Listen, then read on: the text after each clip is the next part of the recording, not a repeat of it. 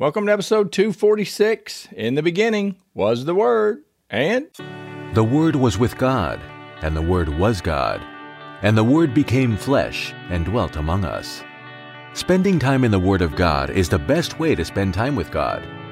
Welcome to No Doubt, No Fear, Only Believe podcast, where we will encourage, inspire, and empower you to live your best life in Christ. Here's Greg. Welcome to episode 246. Grace to you and peace from God our Father and the Lord Jesus Christ. Well, I am going to start a new teaching, and the title is Many Are Called, but Few Are Chosen. And you will find this scripture in Matthew 22 14. Jesus is talking to the crowd, but he's addressing the chief priests and Pharisees, and he's talking about God inviting all of his chosen people. And you can find this in Matthew 22 1, talking about the people that have been called. And the king sends out his servants, and none of the people that he had invited took him seriously. They made up excuses. Now I've got to go tend to my business and I've got to try out these oxen and all of this stuff. So they were making excuses. And then the servants came back and told the king, Hey, we told everybody, but none of them are coming. Well, the king gets upset. And we'll pick it up in Matthew 22 8. Then he said to his servants, The wedding is ready, but those who were invited were not worthy. Therefore, go into the highways, and as many as you find, invite to the wedding. So those servants went out into the highways and gathered together all whom they found, both bad and good, and the wedding hall was filled with guests. But when the king came in to see the guests, he saw a man there who did not have on a wedding garment. So he said to him, Friend, how did you come in here without a wedding garment? And he was speechless. Then the king said to the servants, Bind him hand and foot, take him away, and cast him into outer darkness. There will be weeping and gnashing of teeth. For many are called, but few are chosen. And this story is going to be our backdrop for the next few lessons. We're going to use multiple scriptures, if you can imagine that. We're going to dig into the word maybe from an angle that you haven't really thought about before. But this chosen and called, I want you to concentrate on those two words. Many are called, but few are chosen. Now, with that story in mind, I want to take you to a very familiar verse, and it is in 316 of John. For God so loved the world that he gave his only begotten Son, that whoever believes in him should not perish, but have everlasting life. For God did not send his Son into the world to condemn the world, but that the world through him might be saved. Now, I want you to think about many are called, but few are chosen. And I want you to hear God's heart. You got to understand that God loves all of his kids. I don't care who you are out there. If you have not accepted Jesus as your Lord and Savior, God loves you. He sent his only Son, and he's calling. Many are called, but few are chosen. And this is where God uses man's free will. And this is why I say God is danger. He's a dangerous God, and he's such a loving and kind Father but He gives you and I free will to do with our life as we choose. And that is so incredible if you think about the Creator of heaven and earth giving you and I free will over our own lives. And when He knows that if we choose the wrong direction, if we choose the wrong path, we will end up in hell for eternity.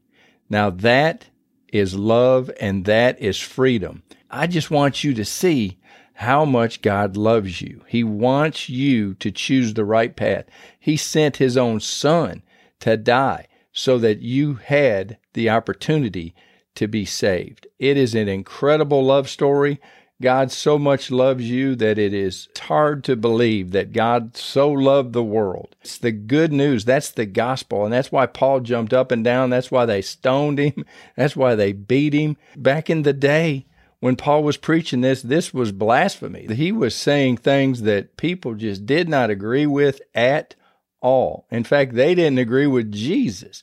They killed Jesus. I'm telling you, the religious folk will rise up and get all wrapped around the axle in a heartbeat when you start preaching the true grace and you start preaching the true gospel. when you say that is only God. There's one God, and He had a son, and that son's name was Jesus, and He died, and on the third day, He rose again and became eternal, and He will forever be on the throne. This is the Son of David. This is the promised. David's throne will be forever through eternity. Jesus is a direct descendant of King David. It is amazing how the Bible kind of comes together and how it all it all just plays into one big love story.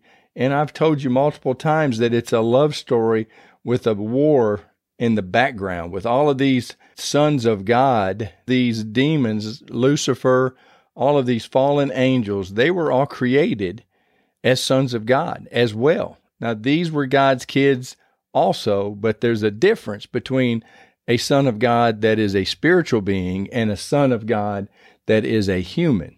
And the humans must walk by faith because most humans cannot see into the spirit realm.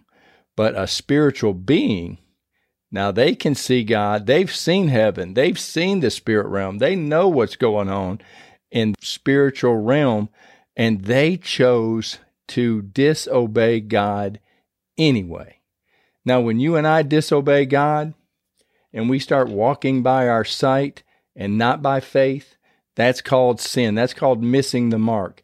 That is what Jesus died for. He died for all of our mistakes, all sin, past, present, and future sin has been placed on Jesus, and it was nailed to the cross, and it was buried with him in the tomb. And when Jesus was resurrected, the sin and all the disease and everything stayed in the ground. And that is why we can walk in victory. That is why we can walk in health and healing. It is incredible. That is the grace of God. I'm telling you, you got to get a hold of this. That is a rabbit. I don't know who was supposed to hear that, but praise God, you got to hear it. I'm not going to cut it out. But many are called and few are chosen. Everybody. Matthew 18:11 for the son of man has come to save that which was lost. And then you go down to 14 even so, it is not the will of your Father who is in heaven that one of these little ones should perish. Jesus came to seek and save that which was lost. He did not come to condemn the world, he came to save the world. And the way he saves the world is through his sacrificial death and resurrection. He died for all sin. All you have to do is declare Jesus was the Son of God and received the price he paid on the cross for yourself. He did it for you. I'm telling you, he did it for me, but he did it for every one of his kids. He did it for you. I don't care who you are when you're listening. The only thing you have to do is humble yourself before God. God resists the proud, but gives grace to the humble. Humble yourself and ask for forgiveness and accept what Jesus did for you, and you will be chosen. That it's as simple as that. Many are called, for whosoever believes in him should not perish, but have everlasting life.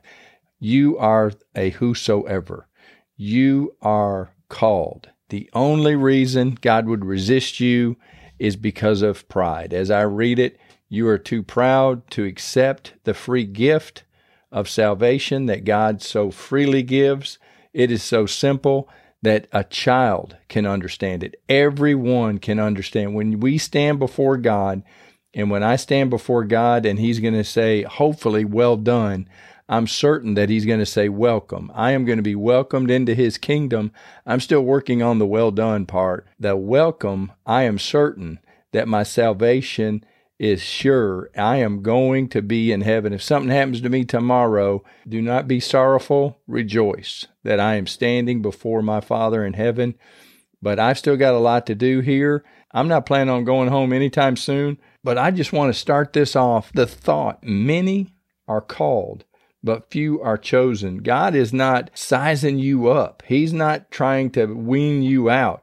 He's trying to open the door wide but we're going to go to Matthew 7 to finish this up. I know I said I was going to finish up, but I just had this thought. Matthew 7:13 Enter by the narrow gate for wide is the gate and broad is the way that leads to destruction and there are many who go in by it because narrow is the gate and difficult is the way which leads to life and there are few who find it.